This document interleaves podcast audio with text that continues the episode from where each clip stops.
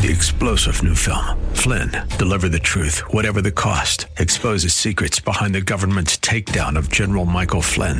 Flynn knew what the intel world had been up to. He ordered the first audit of the use of contractors. This set off alarm bells. He told the truth. He was the most dangerous person for Donald Trump to hire. They had to get rid of Flynn. Flynn, deliver the truth, whatever the cost. Available now. Watch it today. Go to salemnow.com. Salemnow.com.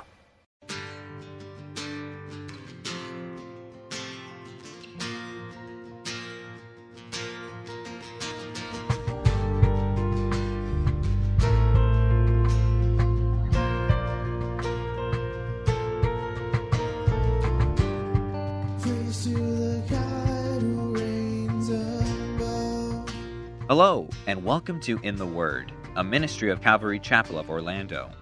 We hope that God speaks to you today as we continue our study, verse by verse, chapter by chapter, through the Bible with Senior Pastor Will Ramirez. Today, as we continue with our study in the book of Acts, we see God slowly beginning to spread the gospel to Gentiles as well, and the church begins to spread outside of Judaism. We'll pick it up in Acts chapter 11, verse 19. The title of the message is The Best Church. Acts chapter 11. Acts chapter 11. Well, in going through the book of Acts, remember the theme of Acts is that Jesus is still working. He is still doing his thing, even though now it looks a little different. It's through the church by the Spirit. And as we've been going through, we've been seeing that the initial call where the Lord had told the apostles, Hey, you're going to be my witnesses. And it's not just going to be here in Jerusalem, not just in Judea, but it's going to branch out to Samaria and the uttermost parts of the earth. And so we saw that last week as the Gentiles there in Cornelius' house come to faith in Christ and are saved. And then the church hears the news and Peter explains what happens and they rejoice that God had granted to the Gentiles repentance unto life. But despite Peter's experience with Cornelius, the church didn't all of a sudden just launch into Gentile missions. In fact, prior to this point, the only launching we've seen has been a persecution induced launching of missions. The church really hadn't actively said, let's go out and tell people about the Lord outside of our boundaries. They were driven there by persecution.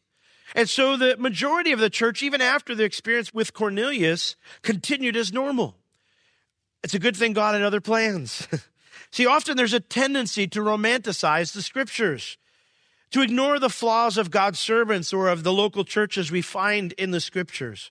But with a healthy understanding of them, we can see how God wants the church to be, to be the best church we can possibly be. But that right kind of church requires the right kind of Christians. And in these verses here at the end of chapter 11, there is so much that's right about the believers. And so it's my heart that we would learn from them that we might be the best church that God wants us to be. So Acts 11 will begin in verse 19. Now they which were scattered abroad upon the persecution that arose about Stephen, they traveled as far as Phoenice and Cyprus and Antioch, preaching the word to none but unto the Jews only. So we're kind of backing up in time a little bit, getting a little context. This is before the whole experience with Cornelius. And he explains that during that persecution of Peter, we know that Philip took the gospel to Samaria. We know that afterwards that the gospel went to other places in Judea and that Peter was checking up on them. But now we hear that the gospel also went north. It mentions here that those that were scattered, they went as far as Phoenice, which would be modern day Lebanon, there on the coast, the coastal cities. Cyprus, which was that large island off the coast of Israel where Barnabas had been from. And then it says all the way to Antioch as well. Now, Antioch is an interesting place. There were 16 Antiochs in the Middle East at this time, all built by the Syrian emperor Seleucus I in honor of his father Antiochus. So he named a lot of cities after dad. He really liked his dad, I guess. Well, this was the Syrian Antioch, far to the north of Israel and Phoenice. In ancient times, the population numbered half a million people.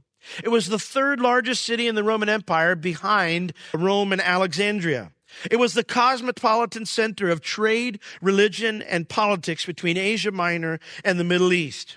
It had a massive Jewish population due to the fact that the Romans granted full citizen, citizenship rights to any Jew who had emigrated there. but it was also the home residence of many government dignitaries. Trajan, the emperor himself, visited there at one time. As such, it was a hotbed for gambling, chariot races, brothels, and exotic banquets. It was a city that desperately needed Jesus.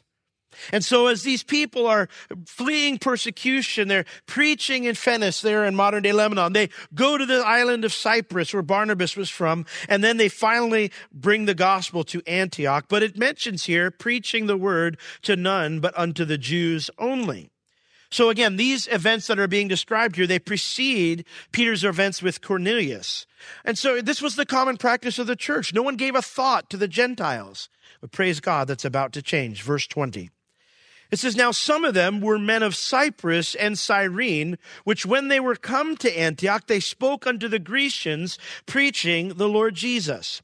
And so we see here that some of these guys who came up this way, they were men of Cyprus and Cyrene. Now, Cyrene, it may sound familiar to you because of the guy, remember Simon, the man from Cyrene who carried Jesus' cross, right?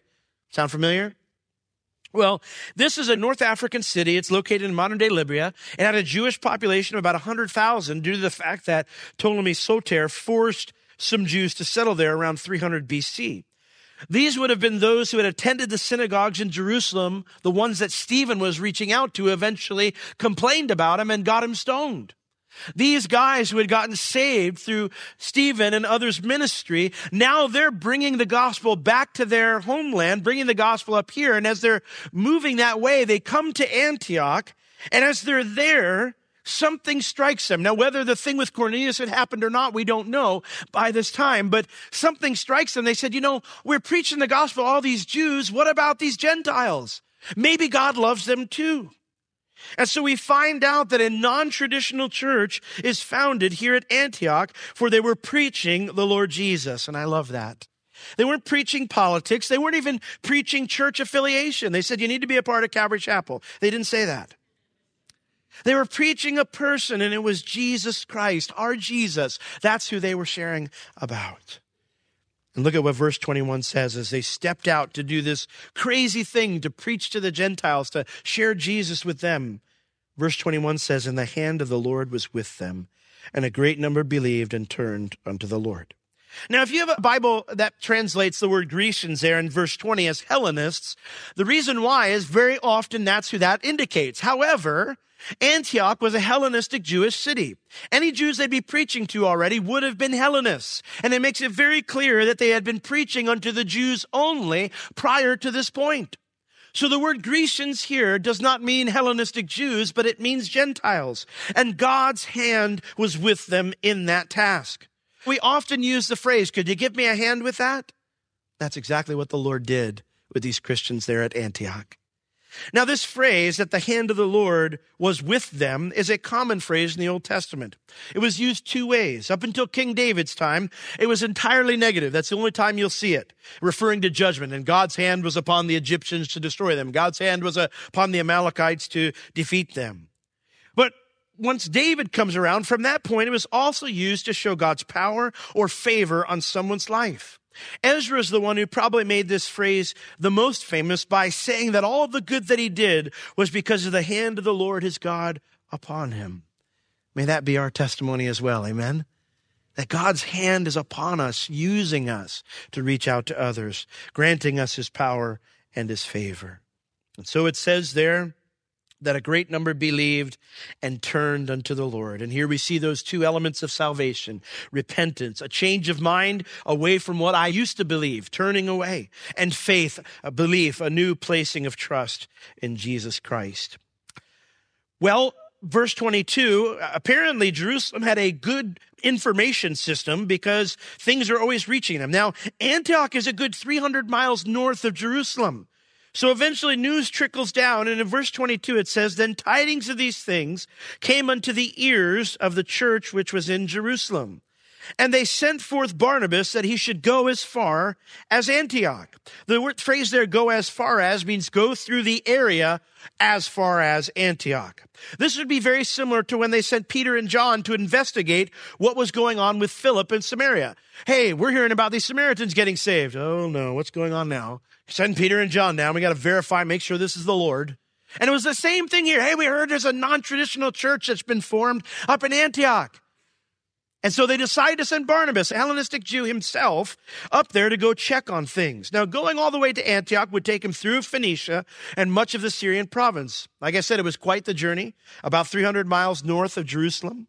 And when he finally got to Antioch, he was blown away at what God had done there. Look at verse 23. Who, when he came and had seen the grace of God, he was glad. He was glad. When Barnabas arrived at Antioch, he was so excited that God had poured out his kindness on all of these people that he loved. He didn't come up grumbling about all the potential problems this might cause with the people down in Jerusalem. He didn't wonder who was legit and who wasn't. He didn't check to see who had been circumcised and who wasn't. And you know what? He was just excited that God was saving souls. And you know what? Whenever God is being good to others, it should bring joy to our hearts, shouldn't it? We should never be, oh, well, the reason that church is being blessed, they're just, they're probably compromised. That's not really God's spirit. They're just, they're into just excitement. Like it's a sin to be excited about Jesus. I was listening to a teaching from a worship conference a couple years ago, and the title of it was called The Worship Wars. And I was talking about just how the difficulty over generations, this is always a struggle for the church. This is not something new that the older generation is always afraid they don't want to lose something. We don't want to lose the things that God did in our lives. We don't want to leave behind these songs and the emotions and the feelings we had with those songs. And it was describing just the horrible nature of the church in the 1800s. He was reading this one pastor describing they're, they're using organs in their services. Whenever God is being good, it should bring joy to my heart. I don't want to be a party pooper. I don't want to be somebody who's just always got the downer, the negative Nancy. If your name's Nancy, I apologize. I don't want to walk around and just go, well, yeah, you know, yeah, probably, you know, probably some sin going on. We'll find out. I want to rejoice in the things that God is doing. I want to rejoice when God is blessing another person, when I see them prospering and doing well in life. I don't want to look at my own life and say, well, how come that's not happening to me, God? How come I'm struggling or how come I'm going through this difficulty? I want to be excited. I want to be glad like Barnabas was.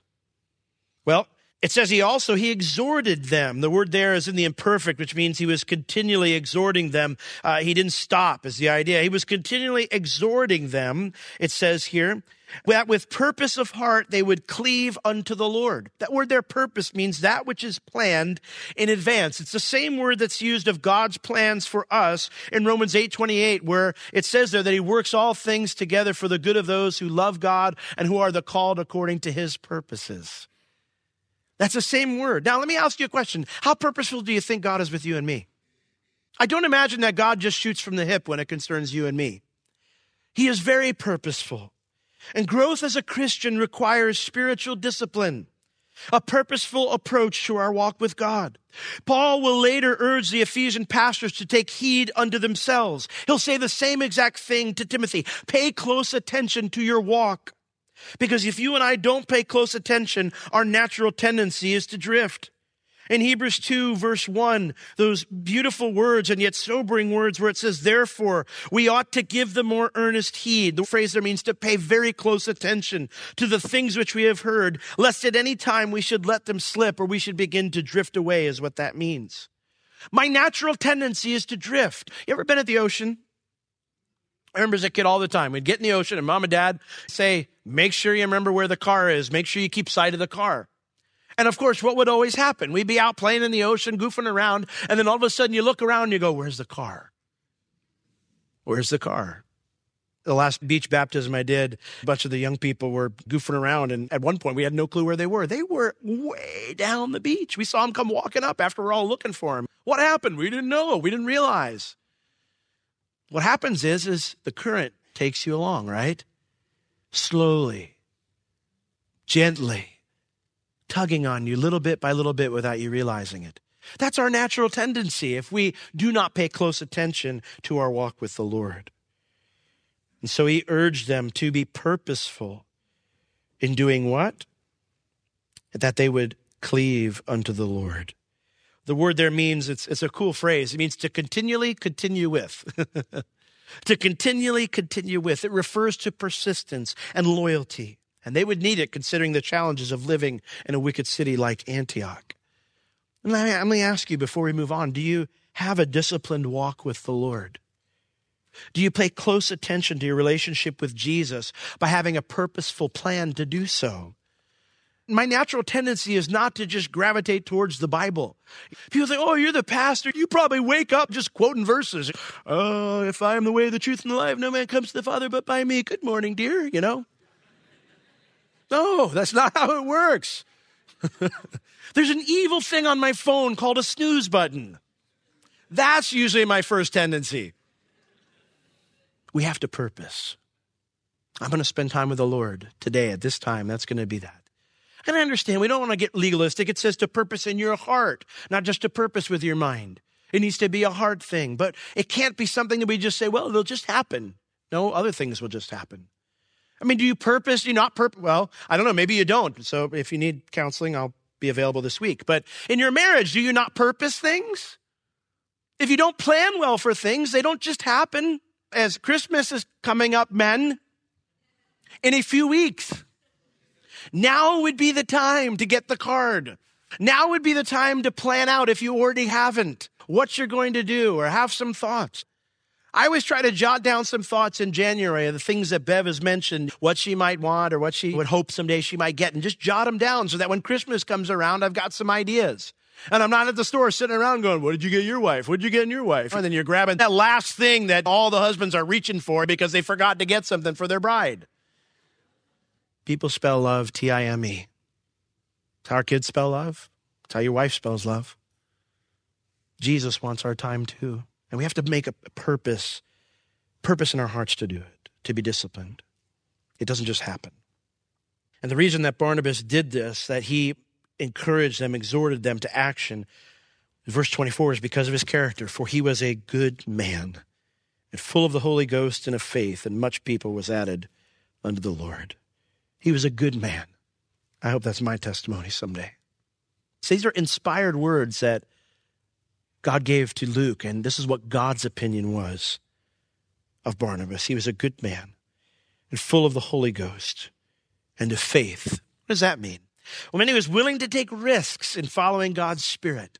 See, it'd have been very easy for Barnabas to get up there, just similar like Peter, and to go, Dear God, I am amongst a bunch of Gentiles.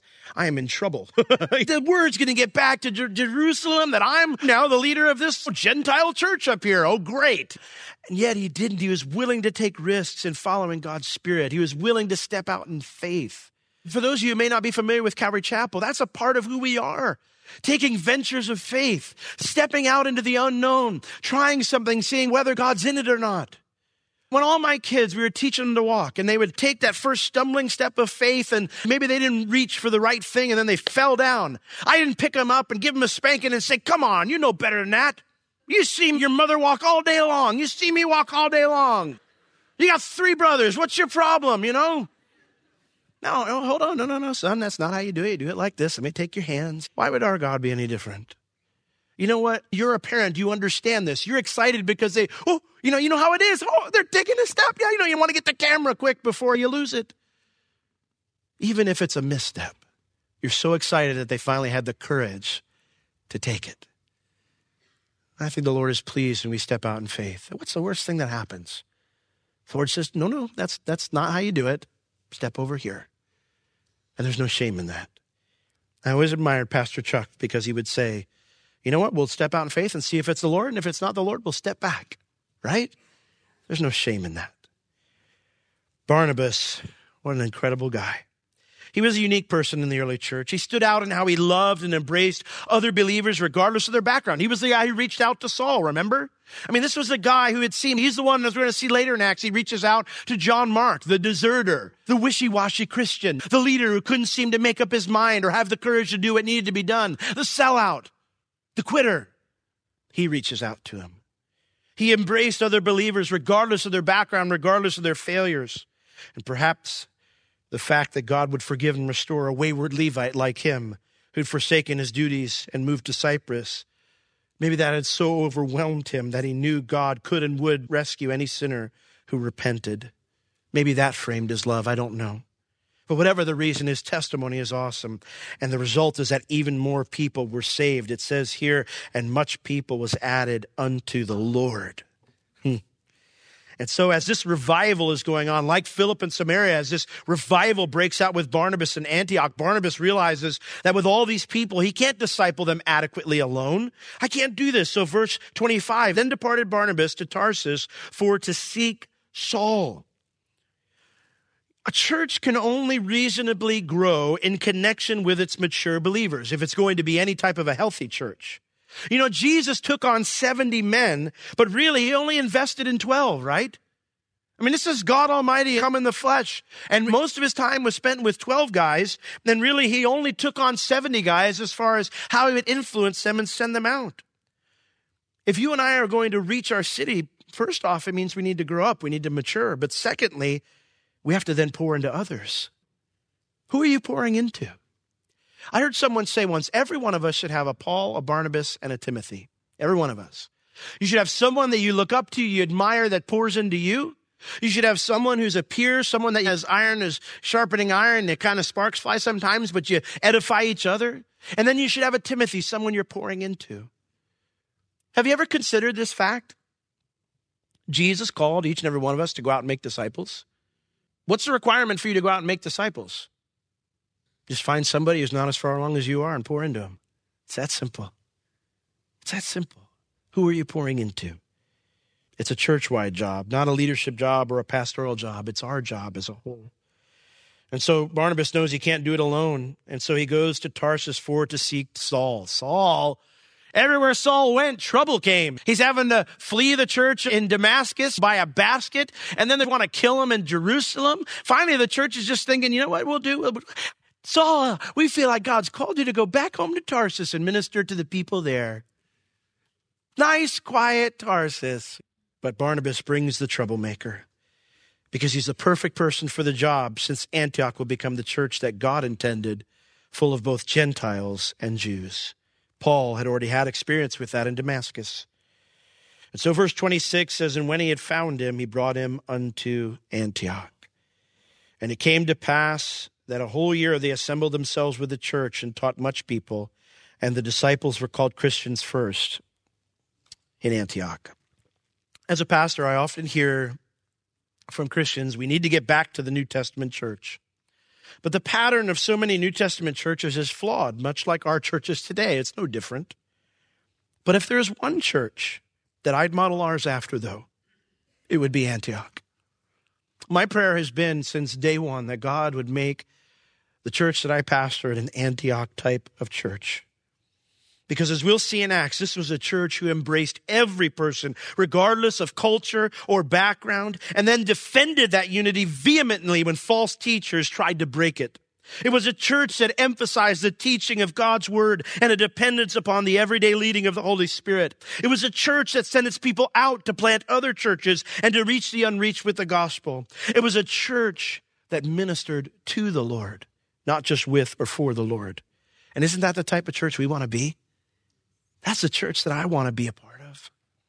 Well, here we see the ministry of Barnabas and Saul. It says, And it came to pass that a whole year they assembled themselves with the church and they taught much people. Saul spent 10 to 12 years in Tarsus before Barnabas came and found him. That's a long time between God's initial call and the time when it starts to be fulfilled. Don't be discouraged if God has laid something on your heart and you haven't seen it come to pass yet. Don't lose hope. Don't give up. We are so oriented to the now in our culture, to the immediate, and we get discouraged so quickly, don't we? Maybe you don't, but I do. I get discouraged very quickly. All it takes is about 75 seconds on Facebook, and immediately I think the whole church is going to hell. God's timing is perfect for you, it's perfect for me how important it is that we stay the course, we be faithful, resting in the Lord. Well, now was time. And so here we see Barnabas and Paul. What do they do? What are these church gatherings focused on? It says they taught much people. Formal instruction in God's word. Paul would later charge Timothy in 2 Timothy verses 4, 1 through 2, his very last commands that he would give to young Timothy. And he says this, I charge you therefore before God and the Lord Jesus Christ, you shall judge the quick and the dead at his appearing in his kingdom. What's the first thing he charges him? Preach the word. You're a pastor. Preach the word. That's your job. He instructs the young pastor in 1 Timothy 4:13 by saying, "Till I come, give attendance to reading, to exhortation, and to doctrine." He says, "Till I come." And I get there at the church. This is what I want your services to be about. This is what I want you to spend your time during your services doing. Reading God's word, explaining what it means, and exhorting the listeners to do what it says. God is in charge of his church. He grows it in His way, using many different believers with many different backgrounds. He is the originator of true diversity. When He says He died for all, He means each and every one of us. This has been In the Word with Pastor Will Ramirez, a ministry of Calvary Chapel of Orlando. You can listen to all of Pastor Will's sermons and find other valuable resources online at www.calvarychapelorlando.com or on the Calvary Chapel Orlando app, available on iTunes and Google Play. If you have any spiritual or physical needs, please contact us. We would love to pray for you and assist you in any way we can. You can reach us at Calvary Chapel Orlando at 407 523 0800 during our office hours Tuesday through Friday, 9 a.m. to 4 p.m. Thank you for joining us today. We will see you next time as we continue to learn, walk, and live in the Word.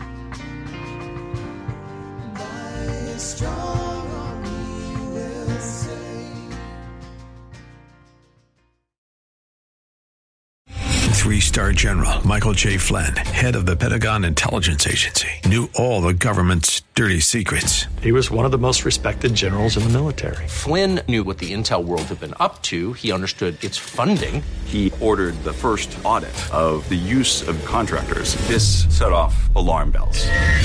The explosive new documentary, Flynn, Deliver the Truth, Whatever the Cost, and covers the facts behind this scandal. Flynn told the truth. He was the most dangerous person for Donald Trump to hire. I find out the worst enemy that I'm going to face in my life is right here in America. They took my assessment and they wanted me to change it. And I was like, I'm not changing it. They had to get rid of Flynn.